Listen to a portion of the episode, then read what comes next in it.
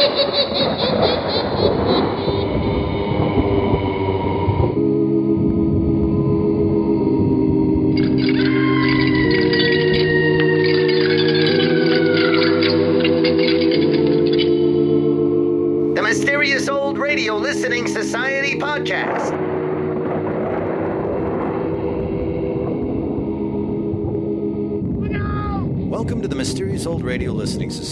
A podcast dedicated to suspense, crime, and horror stories from the golden age of radio. I'm Eric. I'm Tim. And I'm Joshua. We love mysterious old time radio stories, but do they stand the test of time?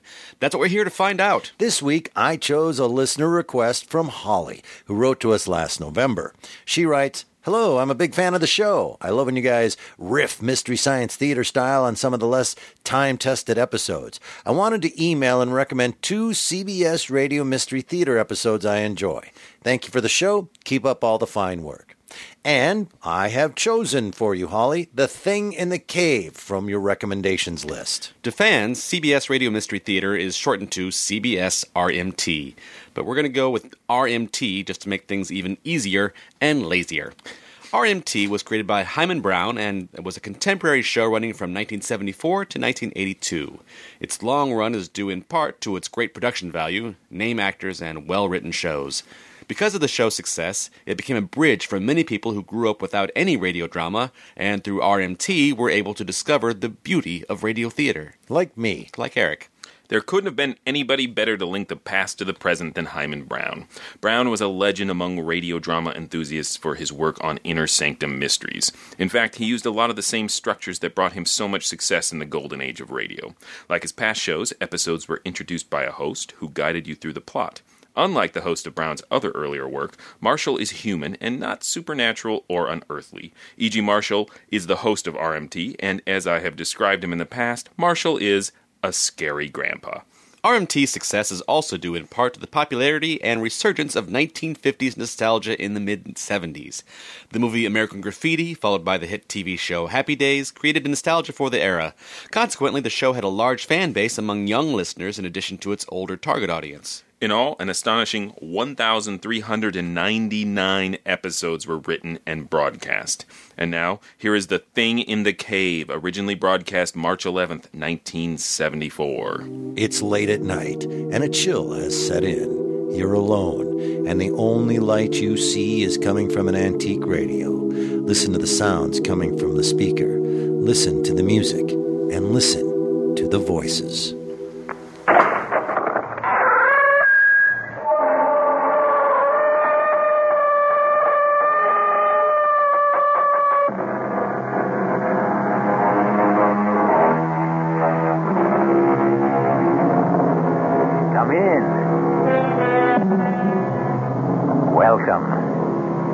E.G. Marshall. Welcome to the world of unbridled imagination. You know, man is a curious creature. Most of us settle for routine and habit. Eight hours on the job, another seven or eight in bed, and the other eight on some hobby that is neither too physically demanding nor asks for too many mental gymnastics. Few of us stretch ourselves beyond a reasonable limit. We coast through life. Our metal never really tried. But some of us, through harrowing experience, are stretched to the full capacity of our beings. It's then we find out what fiber we are made of. David! David! Help me! Eve! What is it? Where is she? The flashlight? Heaven, but I can't see where she is. Eve? Calling me on We gotta get her. Steve, what is it? Thing. He's calling me on Where is she? Eve? Where is she? Where is she? She's gone. Where? We dragged her under the arch there. Did you see anything? No, but you heard Eve. It's true. There is a thing that lives in these caves. And we're trapped. Here. At its mercy.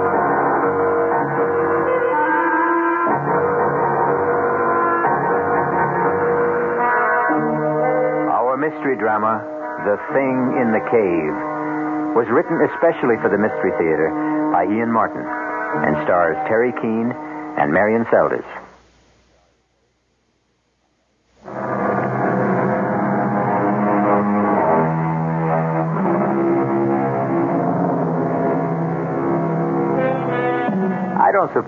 Many of us ever plan to grow up to be speleologists, since most of us are subject to claustrophobia to at least some degree.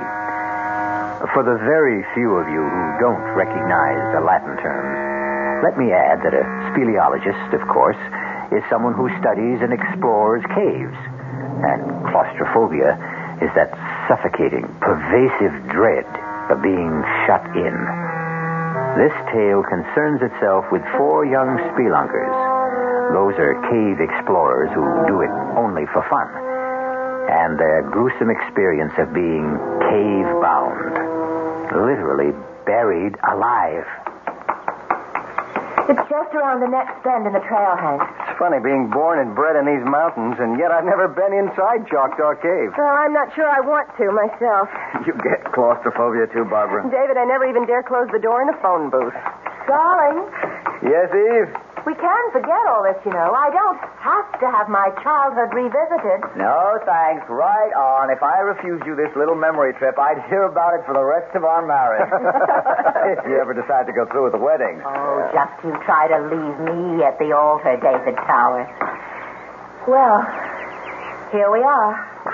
Are we here? Yes, sir, General Custer. Cavalry dismount. Oh, I don't see any cave. It's right behind that scrub oak there. Listen, what do we do about the horses? Oh, here. I'll hitch us all to the aspen here. My old Baldy, all I got to do is let the reins trail. He won't budge more than 20 feet till I get back. Hey, you know, it's kind of clouding up over in the northwest. Maybe we ought to be getting back down the mountain. Ah, come on, give Eve her kicks. What's this? Oh, just my old faithful knapsack with some of the remains of lunch and a flashlight. Ah, meet an old Boy Scout. Be prepared. I brought a water bottle, too. Hey, come to think of it, if Eve wants to get up to the ledge, which she says goes to the back cavern, we ought to bring along a rope. Uh, fetch my lariat, too, while you're at it. Will do.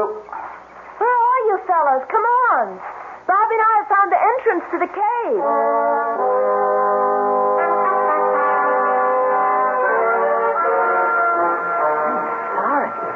It all seemed a lot bigger when I was a kid. Ah, Barbara and I can make it all mm. right. Crawling, but it comes in the giant size. Hank, can you make it? It's just about as tight as a cork in a bottle. if I get stuck, you can be sorry if this is the only way in and out. With just a moment, we can all stand up. You'll see. Maybe we should all forget it. You scared? Uh, no, but I'm not exactly happy either. I don't know if Hank can. We're here. In the cave. I can stand up. Oh, come on, everyone. It's just beautiful. It's just as I remembered it. You're right, Eve. Breathtaking. Like a cathedral buried at the bottom of the sea. Oh, hey. All green like Sainte-Chapelle in Paris. San How in Paris? Oh, it's a marvelous chapel near Notre Dame with all stained glass windows that make you feel as if you're scuba diving and looking at it through water. Hey, I can hear water, too. Somewhere. Come on. I'll show you where. Listen, look out for the, uh, what do you call them? Stalactites, they hang from the roof. Oh, and the ones from the floor are stalagmites, right? Here it is. Here's the waterfall. Oh, How about that? Oh, that's beautiful. But where does the pool drain? Well, nobody knows. But some say it's bottomless and it goes right through the earth. Well, where does the river that makes the waterfall come from? Up there? Well, the kids I used to know climbed up to the ledge there and then went in through the cleft. They say it comes from another chamber behind this. Where it comes from before that, I guess nobody knows. What's that? Maybe it's him. Him? Where are you talking about? I know, I'm crazy. Oh, but it's such fun to remember how we kids used to come here together and talk about the thing. The thing. Well, what was the thing? Oh, it was just something we made up, some country legend someone had heard about this this creature, this monster that lived in an underground river, whatever it is. What kind of monster? Well, you know, slimy and slippery and all the blob, with one great red-rimmed eye and long, ah. flaky tentacles that crept and crawled along the rocks until suddenly they bounced. What was that? Uh, sounded like thunder. I bet that storm broke outside. Come on. We, we better get going. Oh, just wanted to get into the cave behind us, where we are, just once again. Oh, no, count me out. This place is giving me the heebie-jeebies. I'm getting a little tight in the throat myself. Come on, darling. You're right, David. I must have been a little crazy. I don't know what it was, but something seemed to draw me here. Almost as if it was something calling. On, Eve. Run. Yes! Eve! Eve, come on! Come on. It sounds like the whole mountain's caving in. No, go back! Go back! Come on! Hurry! Come on, lady! Let's do it! Hurry! Hey, come on, bro!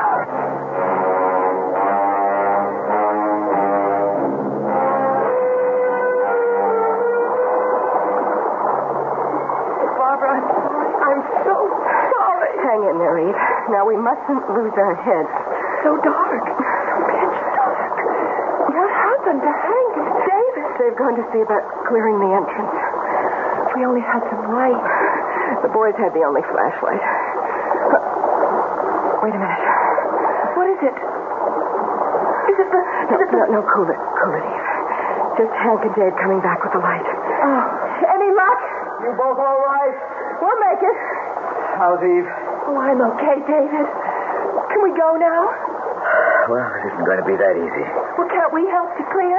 Eve, uh, Barbara, I, I, I don't know. The, the landslide we heard, it may have covered over the cave entrance outside.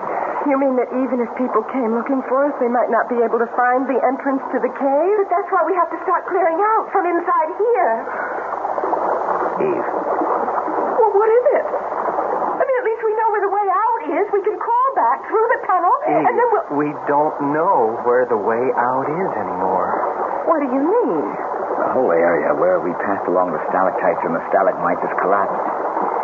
Even if we could guess where the tunnel going out began, the rocks blocking it are so large, it would take a bulldozer to move them. Oh, good Lord.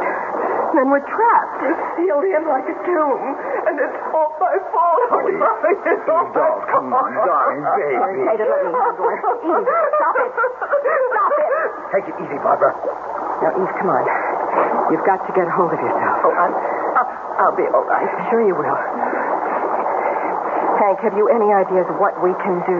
Well, I, I guess the first thing to do is not to panic. Now, we've got water. I, I've got some chocolate bars and a couple of sandwiches left over from lunch in my saddlebag. Now, We've got light, as long as the batteries last. Which reminds me, Do we have to be in the dark? there's no sense in using up the batteries when we don't need it. David. Right here, Eve. Hank, what are our chances of being found? Oh, it's hard to answer, Barbara. Of course, they'll miss us back at the ranch by tonight. Oh, it didn't say where we were going. But when they find the horses hitched right outside, It's always supposing they weren't buried in the landslide. Is there any other way out of the cave you know of, Eve? No, not really. Like I told you, some kids got up on the ledge at the top of the waterfall and they they went into some kind of a chamber behind there. But- But they claimed that That what? Eve, please, we've all got to keep our heads. Well, it- it's just that, that the thing came rising out of the water, hissing and snarling, so they, they just took up and ran. Well, I don't guess four of us grown-ups, long as we stick together, are going to dream up any boogeyman out of the shadows. I've got to turn the light on for a minute. Twenty after four. They won't miss us till dinner time. By the time they started any kind of search, it'll be dark. Yeah, and with the thunderstorm and the Pacoda River running high as it does at the ford, they may figured we hold up at halfway house. That's this side of the river? Yes, and there's no phone, right, Hank? That's right.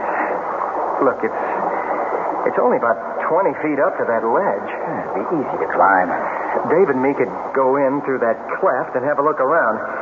Maybe there's a way out that way. You girls wait here. Oh, oh, no way. I'm not sitting around in the dark. we'll all go, Hank. Well, okay. You climb first then. David, right behind you. then Barb, and I'll come up last. Let's go.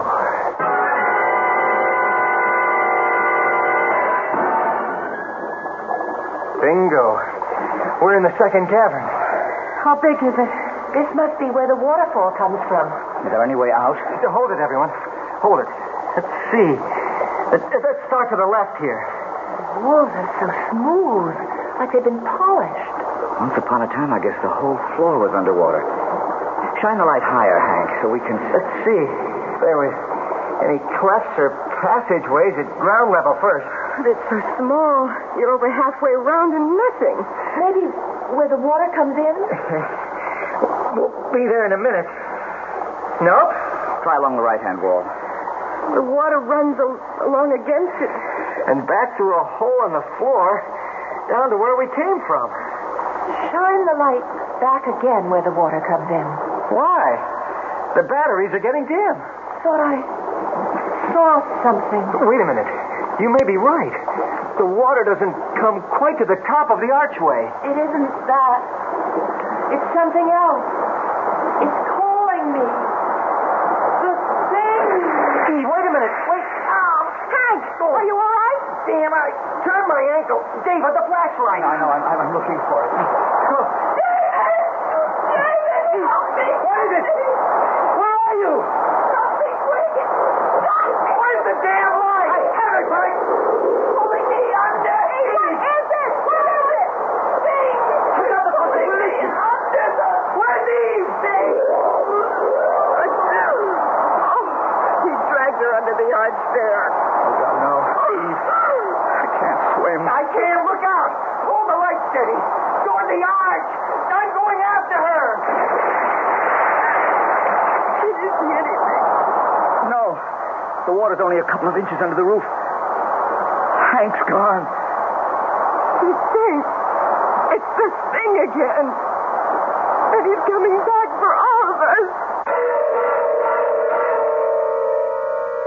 From ghoulies and ghosties and long-leggedy beasties and things that go bump in the night, good Lord deliver us. The quote is from an old friend, Anon, or to give him his full name, Anonymous.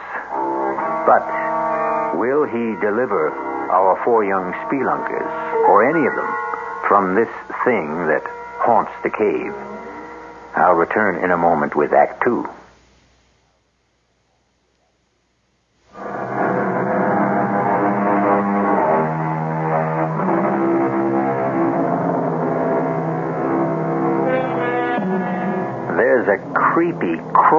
Feeling about the very thought of being shut in anywhere without doors or windows. Confinement of any kind is as foreign to the human animal as it is to his fellow beasts. And as for caves, I know I wouldn't be found dead in one. Oh. I hope that figure of speech isn't a prophetic one for one of our four young friends who are cave bound. What was that? Column of water. I, I don't know. But didn't you see something inside it with great arms reaching out like a tree? It was just a geyser, a water spout, some freak of nature. Eve said there was a thing. Oh, what does it matter? Eve's gone. She's dead, drowned. And it's my fault. And Hank hasn't come back either. Uh, David, you can't help it if you can't swim. hasn't helped Hank, but he could. He's disappeared. She was my girl. If anyone had to die with her, it should have been me. Maybe they've gotten to another cave. If they hadn't, their bodies would have come up to the surface. Look at that vortex there, Barbara. Where the spout or whatever it is came from. Just before the archway. Spins like a whirlpool. It could have sucked them both down to the bowels of the earth. Oh, David, what are we going to do? I don't care anymore. Well, I do. Give me that flashlight. Oh, it's getting dimmer. Maybe there's a hole or passage higher up that must.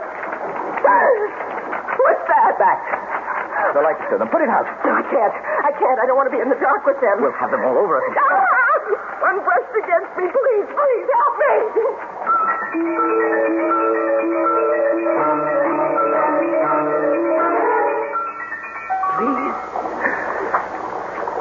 Please. Help me. Oh, Take it easy, Eve. You're, you're all right. You'll be all right. the thing.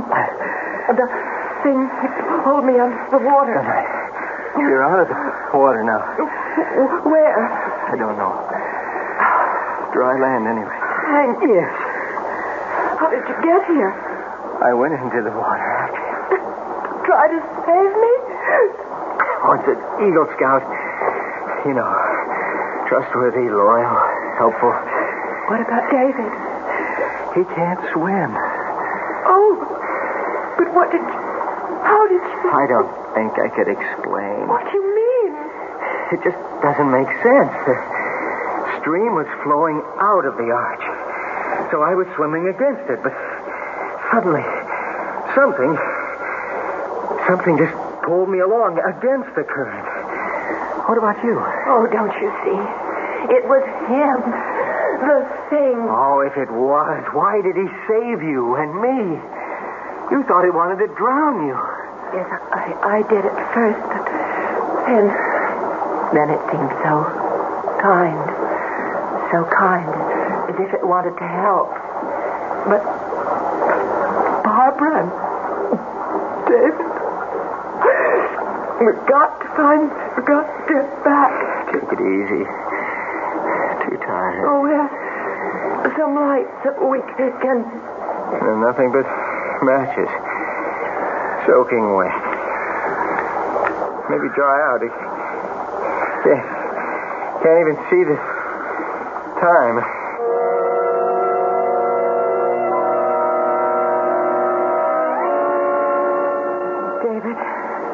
Yes, Barbara. would the light disturb the bats again? They make my flesh crawl, but anything's better than the dark. Well, it must be night outside by now. I, I have a hunch they've taken off to the outside cavern. Why are they in for a surprise when they find there's no exit anymore? Maybe they know of one out of here. Let's, let's try. So far, so good. Getting so dim. Isn't all that high. Let's, let's see. Well, you see anything? no. It's like the inside of an egg. Oh, David, what are we going to do? Get back. Get back near the arch. The rock's flat. Maybe if the water goes down or something, we can figure a way. Damn! Battery's gone. Oh, no. No, there's got to be light. David, I can't take it. I'm joking. Barbara. I'm joking. Hold it. Wait a minute. oh, thank God. Some light. It's only a lighter. It won't last long. Now, we've got to say to sit down. Just don't turn it off. I have to. Just keep thinking it's there if it's needed. It's there if it's needed. Oh, David, hold me. Please. Okay, okay.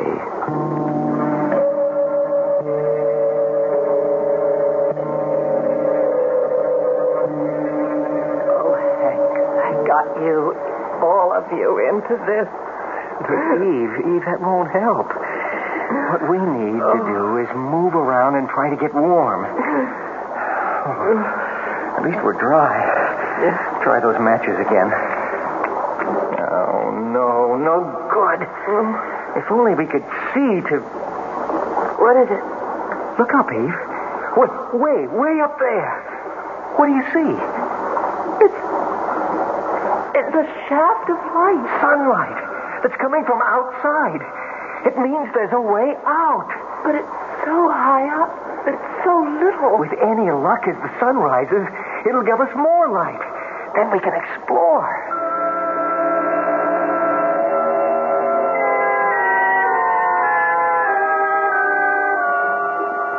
How far up to where that light's coming in? Oh, must be a good 60 feet. Hard to tell in this light.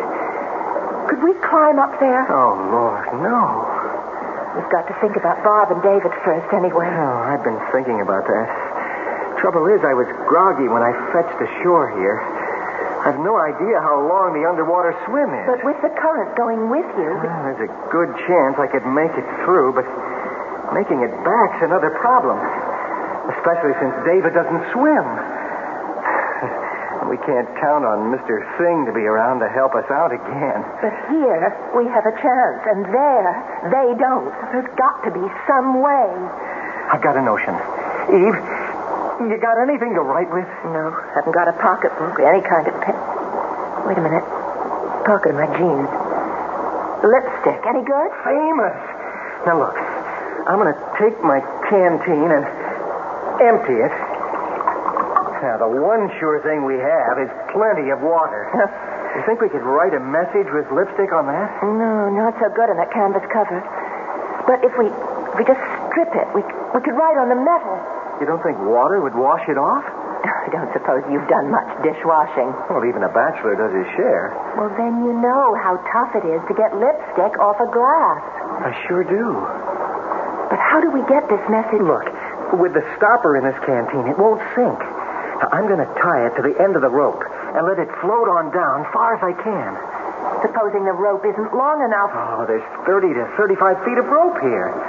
It better be long enough. Now, let's put our heads together and figure how much of a message we can get on this canteen.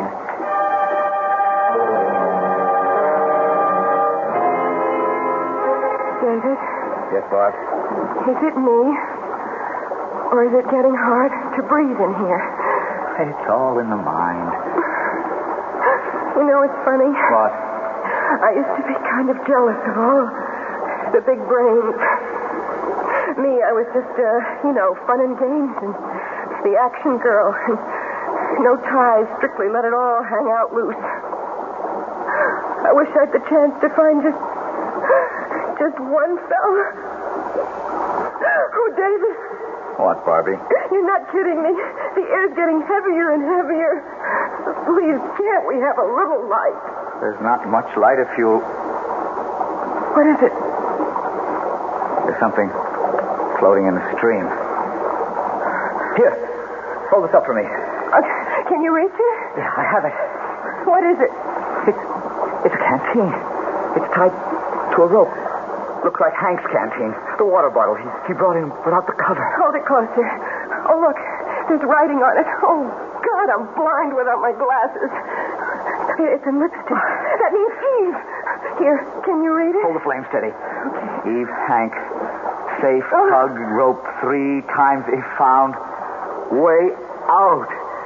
If writing materials reply, send all in flashed.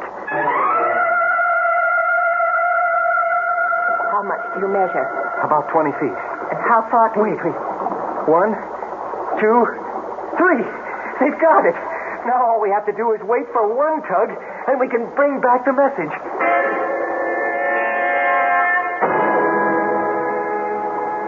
There's so much more we should have told them. The time.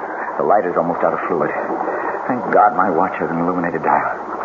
If we miss their return instructions, well, well, we can't, that's all. Hold the lighter. I've got to be sure this bottle's tied to cap. Okay. Here goes. One tug and Geronimo to the light.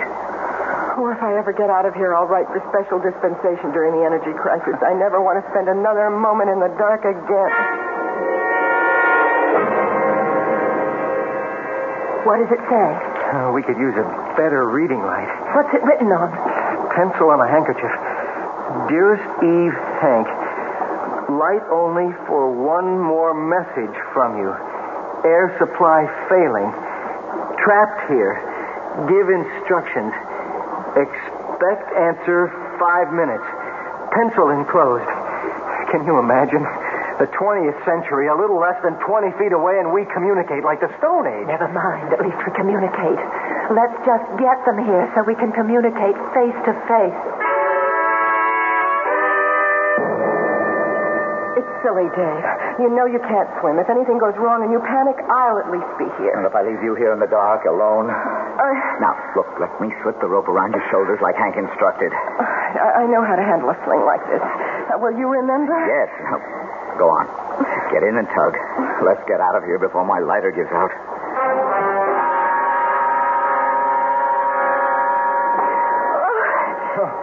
Nothing. I could have swum it alone. I didn't hold my breath more than half a minute. Oh, Bobby, it's so good to see you again. Let's get that sling off and float it back on the bottom Oh, of David. yes, hurry, hurry. You think you'll be able to manage? Oh, sure, a cinch. Oh, here you are, Hank. Oh, I just hope your boyfriend isn't jealous. You mean The thing? No, I'm, I'm sorry. I shouldn't have said that. Uh, 17, 18, 19, 20, 21. It should be right on the mark now. What's the matter? Haven't he tugged yet? Give him a chance. I hope the lighter hasn't run out of fuel. But if he can't see, then how can it get... Watch it. There's the tug. Come on. Let's all pull fast. Should it come as easy as that? Something's wrong. He's lost the rope. Oh, He's lost the rope, oh, all right. But it's something worse than that.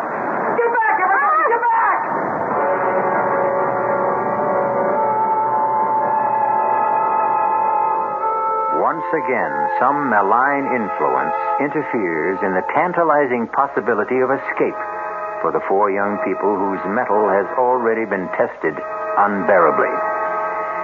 And for the lovers, the tables are bitterly turned. It seems that it is Eve's turn to mourn David. We'll return shortly with Act Three.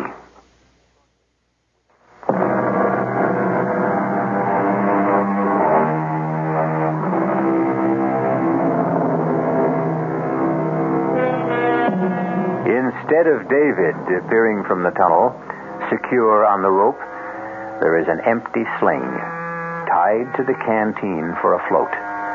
And behind it, a boiling spout of frothing water spewing from the narrow opening of the channel like a huge fire hose, reversing the normal current till the opposing forces drive a seething lake over the floor of the cavern.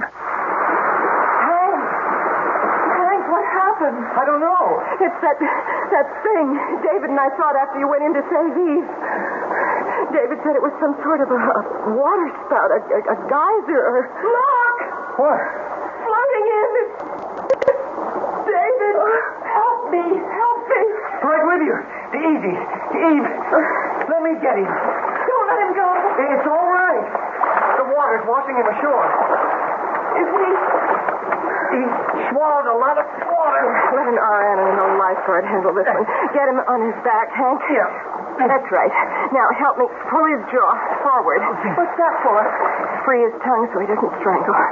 Okay, now let's get the water out of his stomach. And then we'll start mouth to mouth. But what happened, David? Uh, lighter gave out, so I had to lie there in the dark, feeling with my hands for the bottle to come through. Suddenly, I felt it, but it, it, it slipped out of my hands, and I fell in the water, grabbing at the rope. That must have been the tug I felt. I don't know. I, I lost the rope, and I was floundering when suddenly the water began to literally boil all around me. The water spout.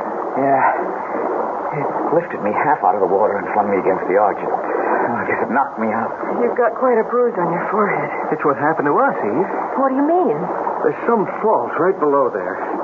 And every often, you know, enough cold water hits the molten lava mm, way down, and well, you're the professor, Dave. What happened? I don't know. I suppose it forms a steam explosion that blows a whole column of water back up into the small cavern in part of the tunnel. It creates, yeah, sort of a whirlpool that's momentarily strong enough to hit the normal current like a riptide and drive it back.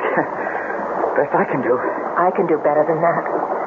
It's the thing that wants to help us. It saved three of our lives already. Uh, I owe at least part of my thanks to Barbara. And me to Hank. And if it hadn't been for David, I'd have ended up a raving maniac in the dark. I guess we all have turned up a little short, one way or another. Except Hank. I'll say one thing. There's only one best man in the group. Only at your wedding, mister. Because, well, Hank is about to exhibit his private white feather. What do you mean, Hank? Well, if we're going forward, there are only two ways to go. Eve and I have looked at the other end of the river here where it comes in, and there's no way out there. How about the cleft up there where the light comes from? Well, looks to be the best bet, only, Davy, old man, that's 60 or 70 feet up there. And I want to tell you, heights turn my belly to water. Even that first 20 foot climb we made, I'd like to die. I, I didn't dare look down after we got there, so what do we do now? We climb. Just let me look it over. No, shouldn't be too tough. Are you sure you're up to this, darling? Eva, I may be an egghead, no muscle boy, and I can't swim. But one thing I do know how to do is climb mountains. This one's my baby.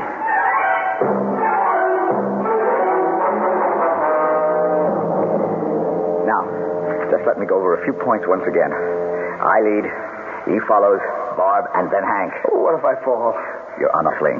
The rest of us can hold you, and if you don't lose your head, try to relax. And as you swing back to the wall, grab hold again. but you're not going to fall. Yeah, but- Okay, it isn't a tough climb. The main thing is, don't look down. All right. Just keep your eyes up. And each one follow whatever toe holds or hand holds the one before is used.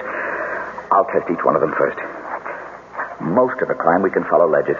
If they feel narrow, face the wall and move sideways. Don't look down. And no hurry. Don't anyone try to play hero. If you're tired, let me know and we'll rest, okay? I'm not worried, darling. I trust you, Dave. Well, if we don't get started, I may never move. Here we go.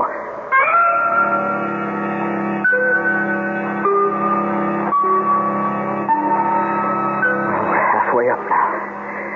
Anyone want to take a rest? No, I'm all right. Let's just keep going. I'm afraid to stop. Next part's going to be a little tougher. Hang in and keep your eyes up. Dave! Dave! Hold on, anyone. What is it, Hank? Dave, I can't! I can't! My knees! It's so far down! Hank, damn it! Look up here at me. Now that's better. Now you listen. We only have about 15 more feet to go. There's a nice wide ledge we can settle on while I explore the cleft we're heading for. You lose your head, you can take all of us with you. Just cut me loose and let me... Don't be a fool, Hank. We're a few feet from getting back in the world. Come on, don't let us all down. All right, I'll try!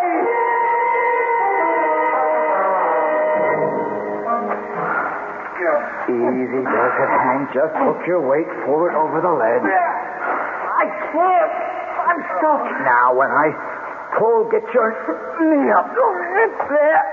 All right. Now slide yourself back against the rock. There, that's it.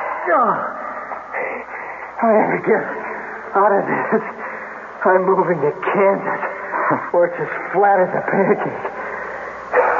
What are you doing? I'm tying the rope. I need it. It was all for, for nothing, wasn't it, darling? What do you mean?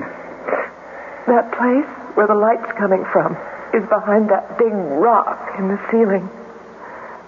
We can't climb up there. It would take a fly. I can get there, darling. I just need some knots in this one lariat. Then you see that spur that sticks out? I toss the noose of the lariat over that, and then I can shinny up the rope and over on top of the rock. But you'd swing like a pendulum. If I took off from here without any break. But I'll tie the other rope to this one for a trip line. And the rest of you can let me swing over slowly and steady me as I climb. But how do we get across there to join you? See that other spur higher up between us and the rock I'm going for? Yes? After I get across, I'll sling a line over that and secure at my end. You can all swing across. Oh. Like we used to do when we were kids and played Tarzan. It's only about ten feet. I don't think I could do it. You've got to, darling. It's the only chance we have left.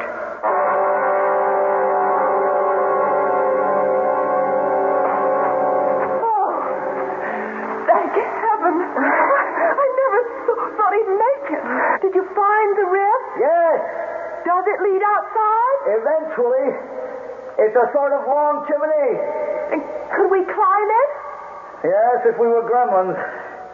It's wide enough all right one way, but the other, it's not over six or seven inches. None of us could get through. Oh, no. Well, that blows it. But what can we do, David? There's nothing to do except climb down again. Not me! I haven't the guts! I don't think I have the strength. You have a mutiny on your hands, Captain. I couldn't make that climb down again either. Okay. We'll do what I told you before.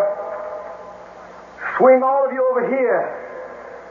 There's plenty of room for all of us.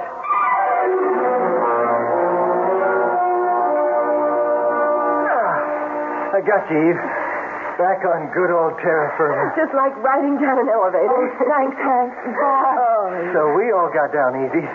How did David? He, he's got away. He sort of takes a hitch around himself and he lowers himself down. oh, here he comes. Oh, man, oh, man, that's some kind of guy you're marrying. Everybody all right? We are. A few rope burns, that's all. Sorry I put you through all that for nothing. I wasn't much help, but it was worth a last chance. You have to harp on it. I'm not giving up yet. What else is there to try, darling? Faith. Trust in God. I don't think he'd have put us through all this much and not planned to save us. He certainly tried to see what we were made of. Yes, and look at us. We all came through, and none of us is whimpering anymore, thinking of himself. I still think there's something there. Oh, maybe not a childhood picture of a. a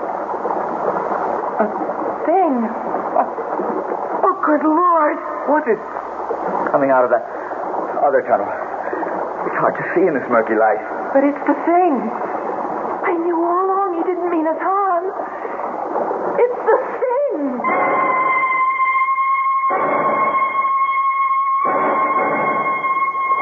I reckon I must have thrown quite a scare into you folks. Jim Trimble here, Deep Sea Diving and Ocean Bed Recovery Incorporated, ex-frogman in the Navy. You got a mess of folks mighty worried about you on the outside. They're going to be some relief once my boys bring in scuba tanks and gear to get you to the outside there. Just, uh, let me give them the go-ahead. Hello, Chris 2. This is Jim. All four missing persons alive and well. Proceed with plan as outlined.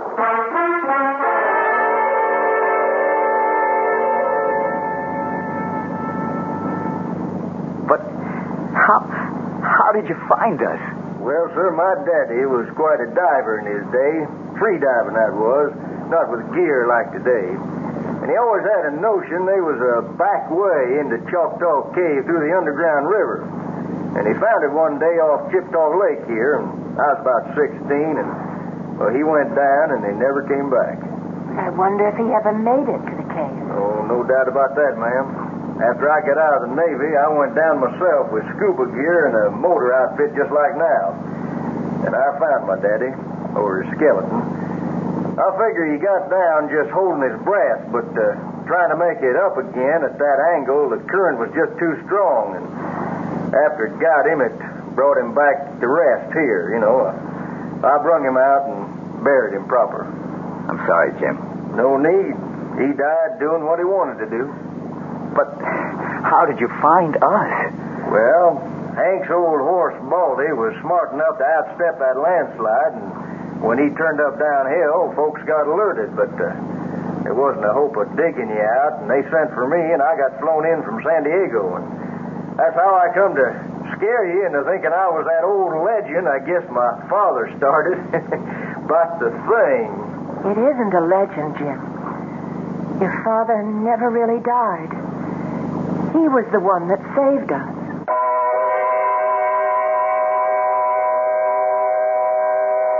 Deep in the Choctaw Caves, the fountains of hot water still spout. The vortexes swirl. The long double lariat still hangs swinging from that high spur. But no living creature will ever enter them again. For even the bats are gone, smothered in the first two caverns where air forever was shut off. Perhaps all that is left is one thing with a small t now, for it has become the pleasant ghost of a simple, kindly man. I'll be back shortly.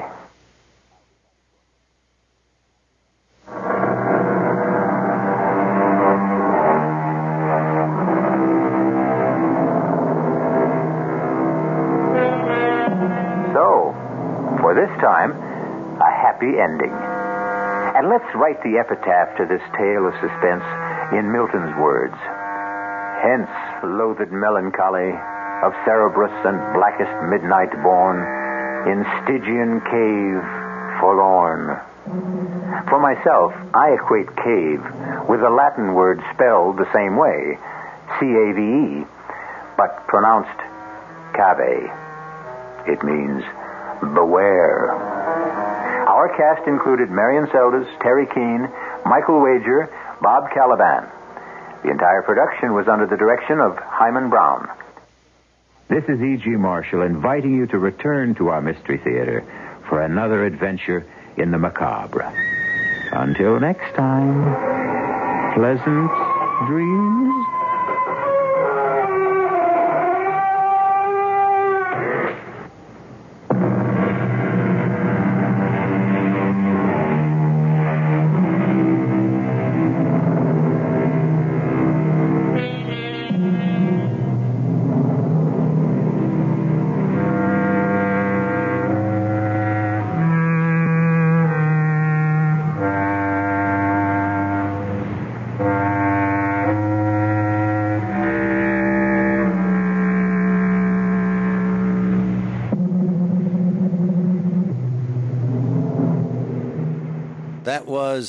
Thing in the Cave from the CBS Radio Mystery Theater here on the Mysterious Old Radio Listening Society podcast. Once again, I'm Eric. I'm Tim. And I'm Joshua. And that was a listener request as we continue this summer to try to catch up on all of our requests from our listeners and uh, just barreling through on a lot of really fantastic requests that we have gotten and just hadn't gotten around to. And uh, thank you again, Holly, for uh, recommending some RMT. First of all, Holly, because of this podcast, I just don't have time to sit down and listen to just whatever anymore. I have enough time to listen to the shows that we have for this podcast. But before this podcast, it would be, oh, hmm, I have time for an old radio drama. What should I listen to? And maybe even delve into some stuff. But because of this, I can only listen. Drained all joy from your life. right. No, I just I don't have control over it. I only have so much time. So I'm really happy that one of the requests was for something that I would have chosen on my own, which is CBS Radio Mystery Theater. And I love listening to these shows, and I love that this show has become a job of sorts. You know, it, it fills me with such great joy. But I do miss that ability to just grab something and, and listen to it because I have some time. And I miss E.G. Marshall's voice. It, it fills me with such great comfort and bliss. So thank you, thank you, thank Yeah, you, I- Holly, for that recommendation. I recommendation. just want to loop a bunch of E.G. Marshall intros and outros and just put myself to bed with them every night because to hear him talking about, well, and I love how some people are going to die tonight. Here's some poetry. yes. I, I Now love I'm going to quote Milton. right. I love what's written for him, and I love how he delivers it. I, I forget what I was watching the other day, and I realized, oh, right, E.G. Marshall is a human being and an actor. He was in this movie, and I went, hey, it's E.G. Marshall. right. you're- like you saw Santa Claus Right. on the street. It's E.G. Marshall. it really was kind of like that. Uh, so thank you. Uh, that was a lot of fun to listen to. In addition, CBS, well, we agreed, it's RMT. Um, RMT, after 1,400 almost episodes, it's a little all over the map. Why couldn't they just make one more? One more, That's really annoying. Make frankly. it one more. Come on, one more. Nope. If you make 1,400 episodes, so help me. Well, something to do with taxes, I bet. to keep it at thirteen ninety nine. Um, they- they're a little all over the place. There's all sorts of different story structures that they follow, um, and they don't very often delve into the traditional realm of things. I, I, I, I don't think the supernatural realm. supernatural or a very basic trope. Some of them are just people just having a day. I will be honest with you. There's some like, what happened? That that wasn't very good. Oh, I don't know. My car broke down, and Da-da-da. so this I love because this is a very classic structure of locked room mystery. Uh, you know, in the sense of you take people and you throw them in a place where they can't get out of. And how are they going to react? How are they going to interact with each other? There's something very terrifying about, for example, in this room, if that door all of a sudden we couldn't get out of here, what would change with us? What would after a few Who hours would get eaten first? right what happens to people in elevators you know and so i really like that concept uh, I also thought this used the three act structure that is traditionally used on CBS Radio Mystery Theater. I'm sorry, RMT. RMT. Excuse me, Eric. it's so hard working with this guy. Um, it used it effectively. It seemed like Right. it parsed out the story in a way that it didn't feel draggy, which is sometimes my complaint. The first act is really clear that they're going into the cave and they get trapped, and it looks like Eve has drowned or been attacked by the monster. And at that point, you also think it's a different kind of story. You think, oh, it's a very traditional story. There's a creature in a cave. It's something like behind the locked door. It becomes more like that in the second half when we find out that everyone's alive, but they've been separated into two different caves. And then I started to get that behind the locked door vibe, like something's trying to help them. Right. Uh, and then we have the whole rock climb. While it turns out to be absolutely pointless, there's still something to do in the third act. I mean, it's pointless narratively, as in it doesn't allow them to escape, but not pointless thematically because they have the whole theme Yeah, of it- facing their fears and seeing what they can contribute in a crisis. it might have functionally been the padding that often creeps into uh, RMT um, that makes the 45 minutes feel like there's a little extra padding in here. But it didn't feel like it in this episode. It, it felt very full without being overstuffed. Yeah, and I was just going to say the same thing. You were absolutely right that RMT has the uh, we got to fill this hour. And there are many episodes like really, and so you're dragging this out. And as Joshua said, there is that point where climbing the wall uh, is a whole story in itself of who's going to overcome what fears and what are you going to contribute in this crisis. So I like that aspect of it. Overall, what do you think, Joshua? I really liked it. I thought it was compelling in that it kept changing what the stakes were. To well, the stakes stayed the same. There's a survival stake, but what the conflict mm-hmm. was. Is there a monster there? Does it even exist? If it does, is it trying to help them? And so you had to keep, as a listener, kind of changing your perspective on the scenario, which mm-hmm. kept me really engaged mm-hmm. throughout the entire thing. The monster aspect of it kept, for me, being a little bit of a distraction. Yeah. As it went on, the elements came together in a way that I was pleased with. But for the most part, I was so engaged in we have this amount of light, we have this amount of equipment. That was so specific with the environment that I was just totally on, on board and engaged in that story of we're trapped and we are trying to find a way out, and there's no guarantee we'll find one. And they're very careful to let the listener know everything they're bringing into the cave at the beginning. Yeah. And so then Yeah. it's fun to hear them cleverly find uses for all of them. Mm-hmm. I also found the monster aspect of this a little disappointing. I know what you're saying that, okay, now it's not a monster. Now they're fighting themselves and their own fears. and now they're fighting nature. It's actually uh, the lava is heating up and, and shoving them around you know, in the water. And I like that it was constantly changing until it gets to the end, where we'll talk about that too. Again, you can guess what I want. Could it just be a monster? Could it have just been them trying to get away from a monster in a cave? That would have been the- awesome. The pacing that were like monster thing from the past is the story of my childhood, and then it went away for like 15 minutes, and then would come back. Well, but there's creatures. That, oh no, actually, we're trying to write it on metal with lipstick. Yes.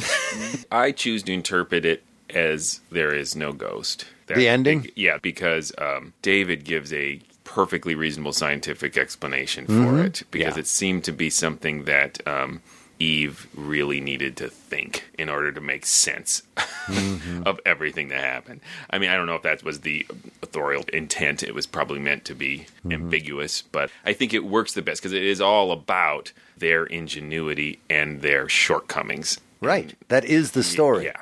And I don't mind the slight sub story of, oh, we used to think there was a thing that lived in this cave. And perhaps it playing on their fears when they're trapped in the cave from the landslide and escalating their terror and their uh, irrationality. Maybe there was actually a thing in the cave. I don't mind any of that. And then it gets to the point of, oh man, you know, all of this is scientifically and ecologically explained. And through our perseverance and working together and all this, we're going to get out of here, right? But then then they see the thing, which is just a guy in a scuba suit who has his own other story. Like some guy came from another story, like in an episode of Gumby, walked out of a different story and walked into this book. I did have a moment of the the illusion was so in my head that oh yeah, that fifth guy had been there the whole time. no, no, he's new. It, just let him get out of the cave, and it can be a story, or, or not. They could die too. Either way, let it be a story about them trying to figure out how to quell their own fear, their own terror, their own their own shortcomings, how they're going to contribute to get out of this terrible situation. That's what the story is. I think you're absolutely right. I just think they still maintain that story. They minimize the thing in the cave so much that they kind of needed a tacked on ending to explain it or to offer an explanation. I think that's Yeah. why they chose to do it, which I I agree 100% seems pretty awkward. The ending's totally awkward. All of it. There's a part of me that likes that they learn something about themselves, but still wasn't enough to save their lives. You know I mean? Like, there's, there's sort of a lesson I appreciate there. Yeah, Yeah, like, Well, we've learned this much. yeah, well, Thank God that guy came from that other story because we could not get out of this to save our lives. It's it also has to do with their well trained horse. Yes. Not Balt. Balto, the horse Baldy, Balto. Baldy, I think. They No, call I know, but Balto, anyway. I, I, From I Lord of the understand Rings. It's a reference. Oh, No. no. It's a whole thing about the Iditarod, and I'm not going to get into it. Uh, I did. Small blessings, listeners. I'm going to tell you guys off the air all about Balto and the Iditarod. It's an amazing story. It's a heck of a dog. okay, I'm gonna do my best not to sign off, listeners, because I don't want to hear this story. I did make the note. Oh my God, the horses were killed in an avalanche. that made me so sad for a while. I'm glad one of them got out of there. They're just standing Maybe around. the others got away. It's just the, there's only one that came back to the camp. It sounds. they led me to believe that they were squished by rocks. I chose to interpret it that way. Way to I rewrite that. think Baldy may have killed the others and make it look like an accident. Okay, now we're into another story. Production wise, I don't know if this is how it was or if it has something to do with the recording of it in the time. But the waterfall was too overwhelming, made it hard to hear. Uh, so just a production thing that bugged me. It was like, oh, please get away from the waterfall so I can hear what you're saying. You know, it was Yeah, and as much. I mentioned last week, I had a heck of a time distinguishing all the characters. Mm-hmm. It's not like we don't listen to a lot of radio drama. I feel like I'm pretty good at taking those cues, but yeah, it took me a good minute in, and I had to rewind when we moved from David and Barbara. Way to know their names. I don't even know their and names. And then into Hank and Eve, who we, we thought Hank had drowned trying to save Mm-hmm. Eve. And then I realized, oh no, wait, we're in a different cave with Yeah. the Yeah. different characters who are alive because their voices are so similar. the transition to the others and the other cave wasn't clear. Had to listen a few times. That was my note, and that you're absolutely right. And it has to do with distinction of voices, but also has to do with some kind of. You need to write something here to let me know. I had to keep going I want a back. good old time I'm not David. Gong. Right? exactly. Right. what you say as soon as you pull yourself out of the water. Right. However, I will say a great production element, well directed and all that, was the chaos of trying to find her when she gets pulled into the water Oh, yeah. by the thing, which was fantastic. The screaming, the yelling, the fact that we couldn't distinguish what was being said and happening was great. I don't want to, you know, like what what's happening and Yeah, I think the actors are great. They sell the terror when the Mm-hmm. um, uh, rock slide first happens, and they think it's thunder. They have this panic moment where they go run, and you as a listener aren't aren't even quite sure what's going on. So Mm-hmm. it really puts you in the cave with them, not knowing what's happening, just something bad's happening. if you have limited space on which to write a note and time, mm-hmm. and you have to get that through some kind of lava water, you don't- take the time to write "dearest" at the top of your note. Dearest Hank and Eve, she Is wrote. that right? That went right past Hello, me. But you having a grand time in the other cave. How are you? Short on space on this canteen. She wrote Limited to 140 characters. Lols.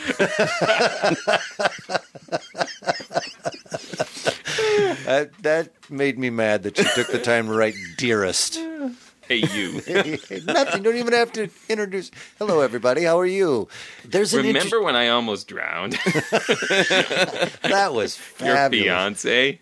There's an interesting uh, element in the writing of this where they say she, one of the she's, I can't remember which one says, you have to trust in God. And I thought that was an interesting moment in this, the, the element of their shortcomings, how they're going to get out of this cave, how are they're going to work together. Now we're bringing a religious aspect into it, and she's. I like that. Like, okay, this is another thing that would happen. Another thing to consider is this how things are supposed to happen? Is a fate comes into play in the middle of this? It's, all- Yeah, I it's like just that. unusual, I feel, to see a character who expresses a faith Mm-hmm. in a story that is not particularly about that faith. Yeah, I- I found it very real. Like it, it, that's her deal, bringing that to the table in the situation, so we know her faith is deep and that she's calmer because of that. It was an interesting little thing. I know in that situation, I don't have that. You'd be like, I'm gonna die. So you wouldn't be able to No, I wouldn't be fall able. back on your faith, Faith. in a ghost thing. So it's a little weird. Because then she tells the diver, which is really weird, like, "Oh, your dad's not dead. He's a ghost and he saved us. Thanks, bye." It just seems like I think it's like the last line of the story. Uh, before we wrap things up, I wanted to bring up a couple of uh, interesting things that I didn't put into the uh, intro uh, about CBS Radio Mystery Theater. RMT. RMT. uh, turns out that the actors uh, for this show, for you know, fourteen almost fourteen hundred episodes, they were all paid union scale, which was about seventy three dollars and ninety two cents per episode. What does that translate into today's dollars? Seventy six dollars. The union has been terrible for us.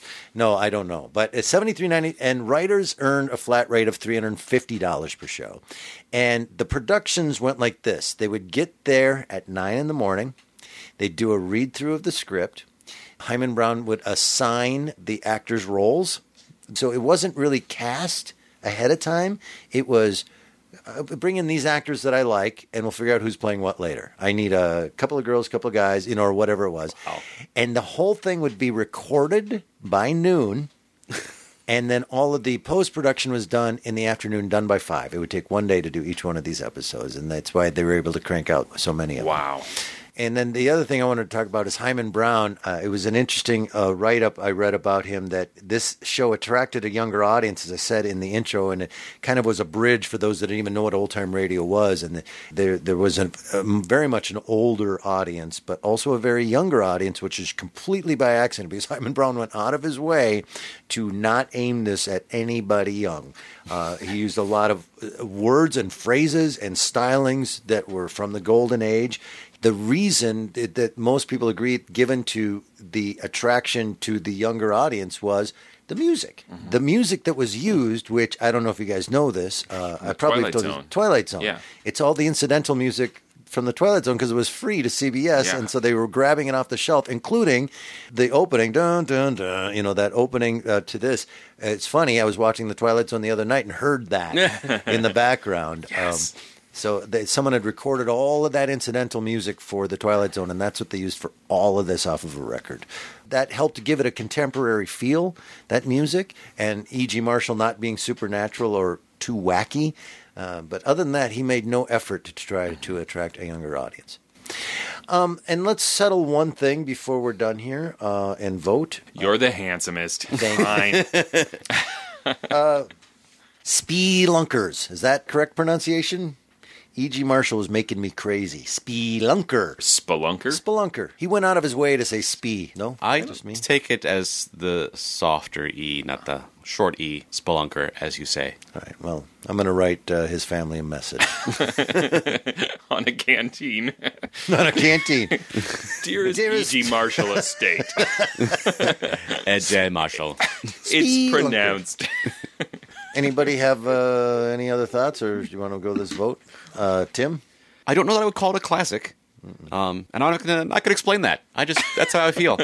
but it is really good. It stands the test of time. It is post golden age, but it is still it had several years of when it could have gone rotten on the vine, and it did not. Mm-hmm. Uh, so very very good. Yes, holds up. Yeah, I think it stands the test of time. I, I w- again, I would not say classic, and I also will not share my opinion. I didn't know that was an option. I think it was it was a lot of fun. That's what I'm going to give it. It was a lot of fun, and it's uh, CBS Radio Mystery Theater, so it's nostalgic for me. And I think I'm tainted every time I hear E.G. Marshall's voice. Mispronouncing a word. Mis- uh, it, just whatever happens is fine because I'm going to hear him four or five times. I thought it was great, though. I think there were some things that could have been cleaned up and, and cleared up. The tacked on ending hurt it a little bit. Absolutely. I, I would agree, but I think it lives in the details, the mm-hmm. painstaking details of how these guys think through their mm-hmm. survival in the cave. Yeah. I didn't mention it, but I love the lipstick moment because I thought exactly what Hank thought. Like lipstick, that's going to wash right off. And when she, I felt like she answered me. And I don't know if that's scientifically accurate about you know, oh, you can't get it off wine glasses, but it was enough for me as a listener. I was like, you're right, it is hard to get off wine glasses. I'm sold. It sounded like a dishwashing detergent commercial there for a second. All right. Well, thank you, Holly, for your recommendation so much. and your patience, if you're even still listening to this podcast anymore. I think uh, she made that recommendation the last year this was on the air. Tim, tell him some stuff. Please go visit ghoulishdelights.com. That's where you'll find more episodes of this podcast. You'll find information about our live shows. We do live shows. You'll also find ways to contact us. Um, you can do that just directly from the website. You can let us know if you have requests for episodes you'd like to hear a year from now. Um, you can also find links to our Facebook page and Instagram where you can make requests there um, and just leave comments because we like them. Also, check out our Patreon page for an opportunity to sponsor and support the Mysterious Old Radio Listening Society. That's patreon.com slash the morals. We have all sorts of excellent rewards for different levels of membership, and including a members only podcast called The Secrets of the Mysterious Old Radio. Also, write a review on iTunes. We like those reviews. Just don't start it with Dearest Eric, because he'll get really mad. Tim, you got the next one. I do. It's uh, another request from one of our listeners. Uh, from Lionel, we'll be listening to an episode of Lights Out, Valse Triste. Until then. Look out! July the 14th, 1861, Washington, D.C. Dearest Eve Hank, light only for one more message from you. The indications are very strong that we shall move in a few days, perhaps tomorrow. And lest I should not be able to write you again, I feel impelled to write a few lines that may fall under your eye when I am no more. Expect answer five minutes.